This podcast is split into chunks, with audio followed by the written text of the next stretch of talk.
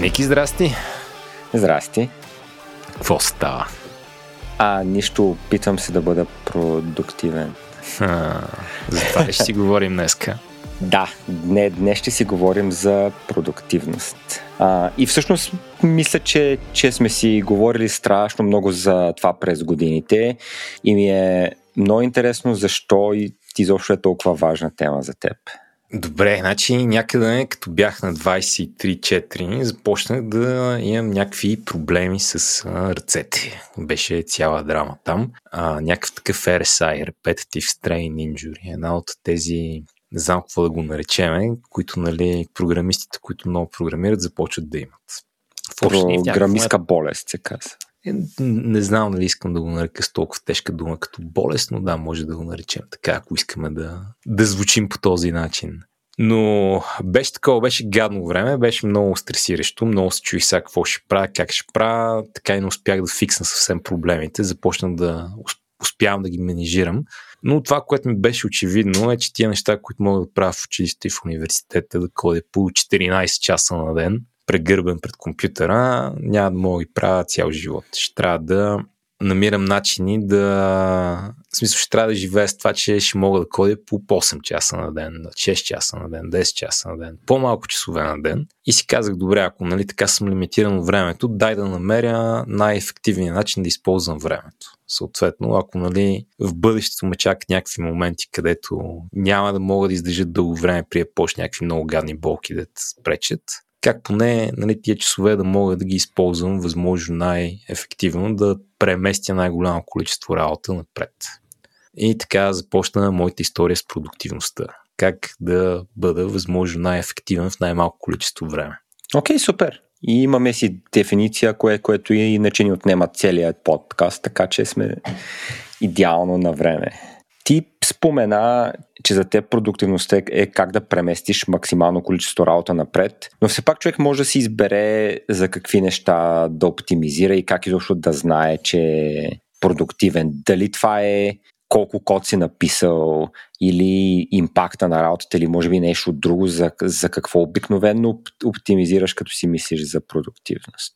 Ми, най-вече си мисля за възможно най-голямо количество работа в възможно най-малко количество време. Като, нали, това ще има различни измерения, което много варира от каква е работата. Сега може би ще е полезно да ти разкажа малко как мисля за това генерално. Като цяло знаеш, че много обичам да говоря за Vim, голям фен съм на Vim, може би очакваш да ти кажа, че тук Vim е цялата ми тайна на продуктивността и въобще е половината или осемдесет процента от всичките ми продуктивните трикове, а, но това не е така. Vim е там, важен е, Zsh е там, важен е, dot файловете ми и въобще цялата ми работна среда са важни, но до някъде са и второстепенни. Може би най-важното нещо за мен е горе-долу, като имам някакъв проблем, как мисля за него и как го атакувам. И, нали, тук има микрониво и макрониво. В макронивото ме интересува да съм прекарал възможно най-голям процент от времето да се движа напред, върсъс да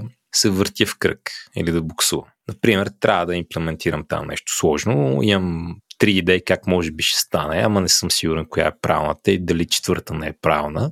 Дали така в буксуващия случай почвам първата, стигам до някъде, отказвам се, почвам втората, отказвам се, връщам се на първата, отказвам се, отивам на третата, отказвам се, пробвам пак втората, отказвам се и въобще много мога да се лутам без да се предвижа напред. Или мога да си кажа, дай сега ще имплементирам и трите идеи перфектно до край, да ги направя и да си харесам една от тях, което може би ще е излишно, защото съм направил някакви неща перфектни, когато не е имало нужда. В оптималния случай искам да намеря най-добрия път, какво да пробвам първо, какво да науча от него, как да продължа напред. Демек, голям аспект от това е как атакувам проблема, кога върху какво избирам да работя, кога избирам да направя крачка назад и да продължа с нещо друго и кога избирам да не се отказвам и да продължавам да натискам докато стане. А тактиките за това, мислиш, че си ги избирал, че просто са се насъбрали от през времето с опита или, или идват от някакво супер структурирано мислене за тях? Еми, може би е комбинация от двете. Примерно, имало е ситуация, където съм имал някакъв проблем, който съм се борил с него цяла седмица. И накрая съм го написал и е, не знам, сто реда код. И сега съм, добре, това ще ми отне цяла седмица. Я да видя какво направи грешно. Еми, много се лутах между идеи, накъмитвах към тия идеи, всеки път като ставаше трудно отивах на нещо друго и не ставаше. И, нали, видял съм това и съм си казал, аха, добре, имам тенденция, много рано се отказвам. Дай сега тук ще опитвам да натискам стабилно и да продължавам да карам някакви неща да работят, а, въпреки че, нали, нещо ми идва отвътре да ги изсвърля и да пробвам поредното нещо. Така че първо е било, дай тук да развия малко персистентност в идеята, която съм избрал и да съм, нали, по-къмитен към нея. Да. После съм заходил в другата крайност и седи и работи много дълго върху едно нещо и то продължава да не излиза, обаче аз продължавам да го правя и накрая става, ама е много гадно, работя му отвратително. И добре, тук може би трябваше да се откажа малко по-рано. Дай сега тук да помисля, нали, какво ме накара да съм оверкомитът в тази идея, върсъс просто да, да, okay. да спра, да си взема някакъв урок. И е било такива неща, смисъл... Да, е интересно. Да, хванал а... съм, направил съм нещо, рефлектирал съм къде е била драмата и съм си взел някакъв пулк. Да, забелязал съм, че, а, че тази ситуация е доста различна в различните стадии на развитието на един програмист, защото в началото човек има Меж, някъде между половин и една идея как да реши е, един проблем и, и ситуацията, в която се лута между супер много решения, всъщност я няма толкова.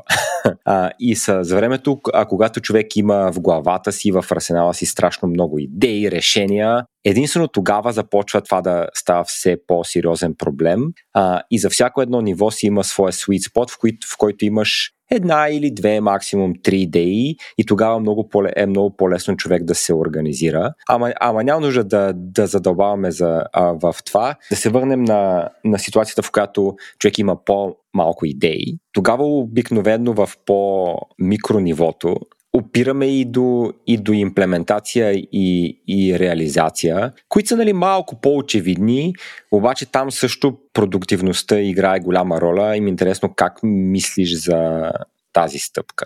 Добре, дай го разделим на две неща. А, едното е познание, другото е време.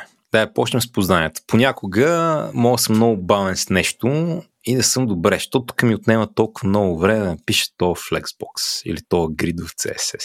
И в някакъв момент отговора е, ми защото не знам Flexbox и грид много добре. Какво да направя? Да продължавам да правя Flexbox и гридове без да ги разбирам, така на слуки, пипешком в тъмното, или да седна да прочета, да си направя няколко примера и така в изолация, да науча каквото имам да науча. И след това се върна към това да си имплементирам Flexbox и грида. Демек, на по-тактическо ниво понякога трябва да идентифицирам, че тук всъщност не си познавам инструмента достатъчно добре и mm-hmm. най-умното нещо, което мога да направя, пусна всичко и си науча инструмента в една изолирана среда, а не да го уча бавно, така рандомли, опитвайки се да реша някакъв проблем с него. Другия момент е момент на... Абе, мисля за това като темпо. Значи, начин по който аз обичам да работя е на много малки стъпки. Представи, че трябва да напиша много голям, такъв относително сложен лейаут с а, някакви красиви работи. Някой ми е дал Photoshop картинка. Вау, wow, случва ли се това още? Не, не се случва тук. Но, много в минус съм. Някой ми е дал Figma и аз трябва да взема тази Figma и да я обърна в ейч ти ем ел и си ес ес. Ама който тя не да... ползва ли компоненти директно или, или да не питам? Който да е респонсив. Не питай, има няколко Добре, различни философии за употреба на Figma, не ми се влиза в това. Не знам, що избирам толкова фронтендерски примери. Или пък да напиша някакъв код, да напиша тук някаква абстракция за прилоудване в GraphQL. Okay. Та, когато работя върху нещо малко по-комплексно, гледам да работя на малки стъпки, което ще рече, че не прекарвам един час в редактора и след това отивам да видя какво ще стане в браузъра или отивам да тествам дали кода ми работи. Ами правя малка промяна и се уверявам, че малката промяна, която съм направил, прави това, което си мисля, че прави. Какво значи малка промяна? десет, десет минути? Дори по-малко, две минути, три минути, една минута, трийсет секунди. Зависи малко, но десет минути ми е много. Супер. Ако съм прекарал десет минути пишейки код, в които не съм проверил дали нещо работи, ще ми е некомфортно, защото сигурно ще съм написал доста неща и ако има проблем, къде е проблема сега? Mm. Затова искам да действам на малки стъпки, защото разбирам за проблема веднага, когато съм го въвел, а не един час по-късно. Нали? Например, когато едно време, като бях джуниор джава програмист, исках да правя голям рефакторинг в Eclipse, започвах с една промяна, чупеше се компилацията и пет часа проекта не се компилира и аз правя промени, промени, промени, промени и на пет часа се компилира вече. Работи ли? Друг въпрос. В момента не правя така. В момента... If it compiles, ship it. Е, не точно, но в момента гледам, нали, примерно, да не го оставам да не се компилира дълго време. Дълго време разбира повече от няколко минути. Та, тук има един цикъл на малко работа, валидация или фидбек. Малко работа, валидация или фидбек. И това, което за мен е много важно, е темпото. Тук да ползваме някакви прости числа. Дали прекарвам една минута в работа и една минута в валидация, например, променям нещо и след това, за да го тествам, прекомпилирам проекта, пускам го, логинвам се, цъкам по пет бутона, отварям един модал, въртя един кноп настрани леко и виждам дали става това, което очаквам. Или прекарвам, да кажем, една секунда да стане цялото това нещо. Примерно има hot reload и то автоматично се презарежда. Или пускам тест и той минава веднага. Та, друг, което за мен е важен фактор е, е това темпо. Колко време прекарвам върху, върху работата, върсъс чакам да проверя дали работата ми е окей. И сега тук да го държим някакси простичко. Представи си, че един час се опитвам да върши някаква работа и в първия случай една минута работа, една минута валидация. Мхм. Във втория случай една минута работа, една секунда валидация. Да. В първия случай съм свършил трийсет минути работа, в другия случай съм свършил петдесет и девет минути работа, да го закръглим на един час. И сега, що е важно това темпо? Защото а, мога да изглежда сякаш съм два пъти по-продуктивен, или съм свършил два пъти повече работа, или поне съм работил два пъти повече. Обаче истинската разлика е много по-голяма, защото една секунда не ми дава възможност да се разсея, да се оттекча и така нататък. Мога да седя фокусиран върху задачата. Когато има една минута, в която валидирам, преди да се върна към следващата стъпка, тук има добра възможност да се разсея, да погледна какво става в Slack, да ми стане досадно, да съм забрал за какво съм мислил, да съм бил много ентусизиран да пробвам нещо и от скука съм забрал какво искам да пробвам и сега трябва да си припомня. Така че, нали, като имаш такова добро темпо, това според мен е, въпреки че удвоява количеството време, което си прекарал в, да речем, продуктивна работа, продуктивити буст е по-голям. Три пъти повече, четири пъти повече, пет пъти повече, десет пъти повече, да, да, хиляда пъти повече. Е, тук малко се изхвърли. Зависи, зависи какво валидираш, дали трябва да компилираш, трябва да печеш си ди и после да го бутваш. Както е, да, да, да.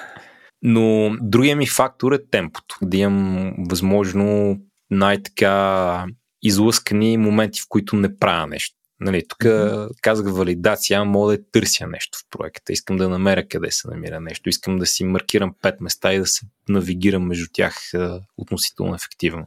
Искам да си наредя табловете, така че бързо да мога да случвам между трите неща, които ме интересуват в момента. Mm-hmm. И това е другия, другия ми поинт на тактическо ниво. Да. Само една секунда. Мисля, че важността на темпото е, е доста важен и по-генерален урок. И не знам дали имаме добро сравнение тук, но от моя опит като цяло темпо е дори по-важно от скорост. Консистентно темпо и консистентен фидбек луп, как, както ти каза, много често може да... може да е много по-важно от това, от това човек да прави неща много-много бързо. Стига просто да няма пречки по пътя и да не спира. А сега повечето метафори, които ми идват, не са баш от програмирането, но например днеска имаше едни хлапета, които тичаха в парка. Аз тичах с доста прилично темпо, постоянно през цялото време. Онези газ, газ, газ, газ, газ и след това спирачка и дишаха дълбоко на една пейка и, и съм убеден, че, че, за, че за същото време избягах да поне три-четири пъти повече раз, разстояние от тях. Или хората, които карат с двеста на магистралата и спират на средата да зареждат. И освен, че е опасно и ще има много бъгове, накрая не е и по-бързо обикновено. Да, купувам метафората. Абе, накратко, основната ми теза, леко контрапродуктивна, е, че много от а, нещата, които мога да направиш, за да изтоцаш повече продуктивност от себе си, не са толкова много да си набримчиш инструментите и да си направиш, нали, голфа с спойлер или там, която е метафората, а са неща, които мога да направиш в известен смисъл далеч от компютъра. Как мислиш за проблема, как атакуваш проблема, да се хванеш къде си губиш времето и къде не си губиш времето, се хванеш къде си слаб и къде си силен и да капитализираш на тия неща. Много повече е рефлекшън върху това как подхождаш, отколкото дай тук да си кача най-якото идея, да си направя най-наточения Vim или да си взема най-бързия компютър, на който търси, че се скомпилира възможно най-скоростно? Ами, като спомена атакуване на проблема, в повечето случаи до сега говорихме за продуктивност, ако в, в, в, в таймлайн, който е какъв проблем решавам днес или какъв проблем решавам тази седмица. Понякога много, много по-голямо влияние върху нашата цялостна продуктивност може, може да имат случаите, в които не сме съвсем сигурни какъв е проблема, кой, който решаваме и да, и да мислим върху какво точно работим, защото ако работим върху грешното нещо или върху нещо без, безполезно, колкото и да сме бързи, колкото и да ни е набримчем Vim-а и инструментите, то няма да има никакъв смисъл и дори е още по-тъжно. Да, в общи линии това да първо да знаеш какъв проблем решаваш и второ да решаваш правилния проблем е супер важно. ди ейч ейч имаше един такъв блокпост отдавна, който съм запомнил, който беше големия секрет за продуктивите. И вика, тук измислихме за някои от продуктите някаква много сложна календарна система за шедюлинг, която ще, ще да бъде месеци работа.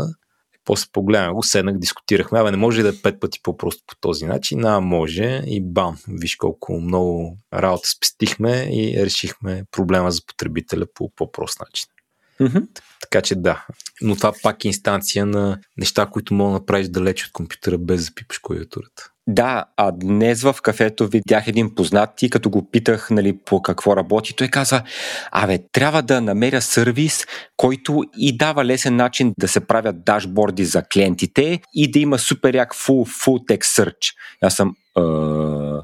А, то май няма такова нещо. Им то викам и това е проблема, който са ми дали. И за около три секунди взехме бързото решение, че просто ако реши друг проблема, може да го реши за половин час, вместо да си блъска главата, може би седмици да намери или, или напише този. Да, това звучи сякаш е решението, което са му дали, а не проблема. Да, а, така. Ами да се върнем все пак малко към по-човешките таймлайни. Интересно ми е как мислиш, че структурата на ежедневието влияе на продуктивността? Еми, сега влияеш, защото ти поставя някакви констренти, в които мога да оперираш. Нали? Тук много зависи, примерно, организацията, в която работиш, как ти организирала времето.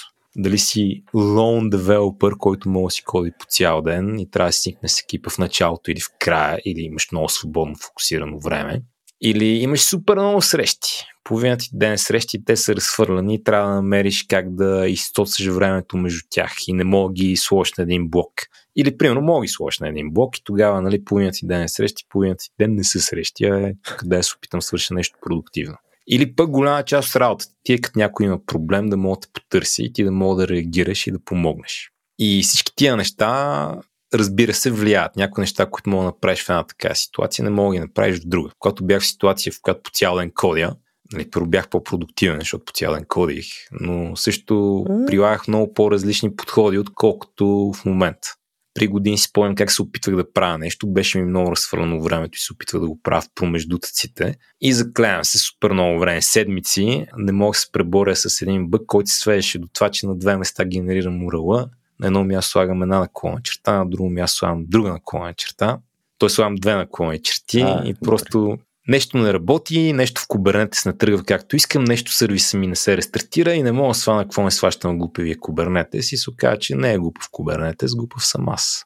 Просто не съм видял много елементарната си грешка в кода и не съм го направил, защото много разпокъсано действам. Което, нали, урок, който си извадих оттам е, че всъщност като има проблем, искаш много добре да стигнеш до дъното на проблема, а не да отгатнеш. А, може би това е проблема, дай да го фиксна. Ема, ако имаш единствено половин час на, на разположение между двете срещи и обяд и нещо друго, което трябва да мислиш и да се подготвиш за а, а следващата среща, може никога да, да не успееш да имаш достатъчно време, че наистина да стигнеш до дъното на проблема и да помниш до къде си стигнал предния път. Еми, в случая успях за половин час в някой промеждутък да стигна от дъното. Просто при това имаше двайсет, десет, пет, не знам аз колко половин часови сегменти, в които вместо да погледна къде е проблема, рандомно променях кода с надеждата да го фиксна и не успях да го фиксна. Еми да, но отново, отново пит, това е синдрома на, на личния половин час, в който знаеш, че имаш много малко време и пробваш единствено решение, което знаеш, че, че ще се вмести,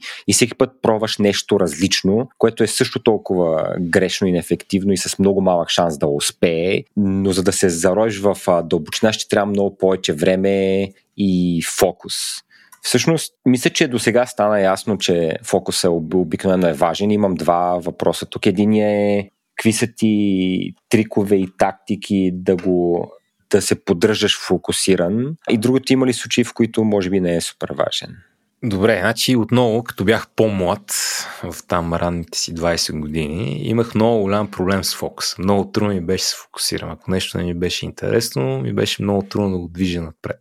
Някъде към две хиляди и седма - две хиляди и осма реших да взема този проблем на сериозно, пробвах различни неща и отговора при мен, нали, не беше някаква медицина, беше нещо наречено да Помодоро техника, за което съм ти дуднал доста време. Даже има един блокпост, който много си харесвам, макар че е писан от младия Стефан.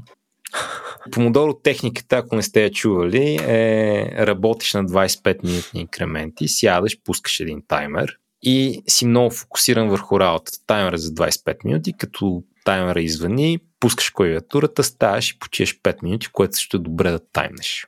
Сега това звучи много странно, защо ще сработи, но на мен ми помогна, защото ме научи на две неща. Първо ме научи, че веднъж като пусна таймера, трябва да съм фокусиран. Нали, докато тече помодорото, да посегна ли сега към Twitter да видя какво се случва? Не, защото съм в помодоро. Да посегна ли към Slack? Не, защото съм в помодоро. Тогава работих в офис, бях слушалки, колегите знаеха, аре да ме прекъсвате докато съм слушалки, ако не е много важно, изчакайте малко. И нали, това ми създаде един навик да мога да имам така двайсет и пет много фокусирани минути. Първо беше трудно, после стана лесно, после стана втора природа. Другото нещо, което ме научи, е да мога просто седна и да почна да работи, защото иначе беше едно такова подритване. Оф, сега тук чак и да дойде вдъхновението, да го почувствам, чай тук проверя Twitter и да прокрастинейтна по десет различни начини преди да започна. Тогава беше не. За да започна, единството, което трябва да направя, е пусна таймера. Пусна ли таймера, съм започнал. И трябва да изкарам двайсет и пет минути. И това много ми помогна да се фокусирам, нали, тогава, когато имах късмета да съм индивидуал контрибютор и да работя сам. И да имам относително малко вземане на данни с други хора през деня. В кое теме търси, та не ги търси аз. Години по-късно, нали, спрях да ползвам Помодоро, обаче така запазих уменията си да се фокусирам много добре. В момента ми е относително лесно да седна и да започна. Относително лесно ми е, като седна и съм започнал, да не се разсейва. Но накратко фокусът е много важен. Примерно да. В момента до така степен съм добър в това да се фокусирам, че ако седем да правим нещо с тебе и ти почне да ми говориш за нещо различно от проблема, който правим, ще почне да се дразня и да съм чакай, не, не, не, в момента, стой сега, тук, чакай да, да спрем с това тук и тогава ще си говорим за нещо друго. Да, да, фокусът е важен. Това звучи като първо много полезно умение, а и ако мога да генерализирам малко тук, общото, което виждам между повечето тактики и решения на тема фокус, е точно някакъв външен стимул или ритуал, нали, при който, който по някакъв начин помага на, на мозъка ни да не се шляе чак толкова. В днешно време новата моя так, тактика, ако искам да свърша нещо, наистина, е, е да си намеря човек, с когото да го свърша, да имаме на практика среща и да го вършим двамата. Знам, че е по, как да кажа, скъпо. А, но в много случаи е много по-приятно и работи супер добре. Тогава обикновенно, между другото, и аз съм тогава така. Ако имаме да вършим нещо, когато съм заедно с някой друг, съм около трийсет пъти по-фокусиран, отколкото ако го правя това нещо сам. И каквото и да ми е страшно интересно, просто защото го правя с някой друг. Нали? Не съм убеден, че, че това работи за всички. Даже съм убеден, че не работи за всички. Някои хора супер много ще се, ще се дразнят, но все пак. Ня, няма да коментирам дали от време на време буквам срещи с колеги да вършим нещо заедно, само за да... За, за да бъде свършено? О, за да бъде свършено. Аз съм вече открит и напит вече ме толкова комфортно около себе си, че и съм си признал тази, как да кажа, слабост. Защото е, всъщност е много човешко и много хора си мислят, че са някакви такива специални или че са много зле, защото не могат да се фокусират. Но това особено в, в, в днешно време с, с целият този бърз интернет и Twitter, и Instagram и неща и Slack, това е според мен е най-нормалното нещо. Нали, хората да имат тази слабост и мисля, че всички трябва да си признаем, че имаме проблеми и да търсим помощ един от друг. Добре, но нали аз и ти тук мога да играем тази карта, защото имаме менеджмент привилегията, а понеже този подкаст не е за менеджмент, дай да продължим. Аз съм го правил и наобратно. Само последното нещо да кажа е, че съм казал, че на хората е напълно окей да букнат от моето време. Нали, аз винаги мога да кажа, че съм зает. А, но да букнат моето време, ако искат те да свършат нещо и са много запънали. И се, и се е случвало няколко пъти и е супер яко. Ще ти кажа и аз пак... се чувствам полезен. Ще ти кажа пак check your manager privilege. Да, да, да, така е. А, но потиите на страна, питаме и а, има ли случаи, в които фокуса не е важен? Mm-hmm. Те да знам. Ти ми кажи, има ли случаи, в които фокуса не е важен? Ами, мисля, че понякога и в днешно време с особено с толкова много информация за това как да си преборим продуктивността и фокуса и супер много ритуали, тефтери, софтуер, такива сутрешни рутини, обедни рутини, вечерни рутини, хранене, всичко, което ще ни повлияе на фокуса. Мисля, че понякога е окей да гледаме малко по-дългосрочно на нещата и, и че ако днес съм, съм прокрастинирал половин час, стига да е в рамките на нормалното, и не се чувствам ужасно зле и постоянно, ако не се чувствам, че не съм достатъчно робот, може би всъщност е окей. Okay. И да се върнали пак на супер макро погледа, че понякога е много по-важно да съм убеден, че работя върху правилното нещо и че подхода ми е окей, okay, отколкото, че не съм загубила и тези трийсет секунди. Или както имаше един лав, дето е, един човек преди края на среща, може би около три минути, казва, еми, приключихме вече, сега мога да ви оставя за, нали, оставящите три минути да правите каквото си искате и да сбъднете всичките си мечти. Така че мисля, че понякога хората стигат до крайности в днешно време. Да, значи човек трябва да е внимателен. Просто съм няколко пъти да си създам полицейска държава върху себе си, да съм много продуктивен и така нататък. Обаче това не работи добре при мене.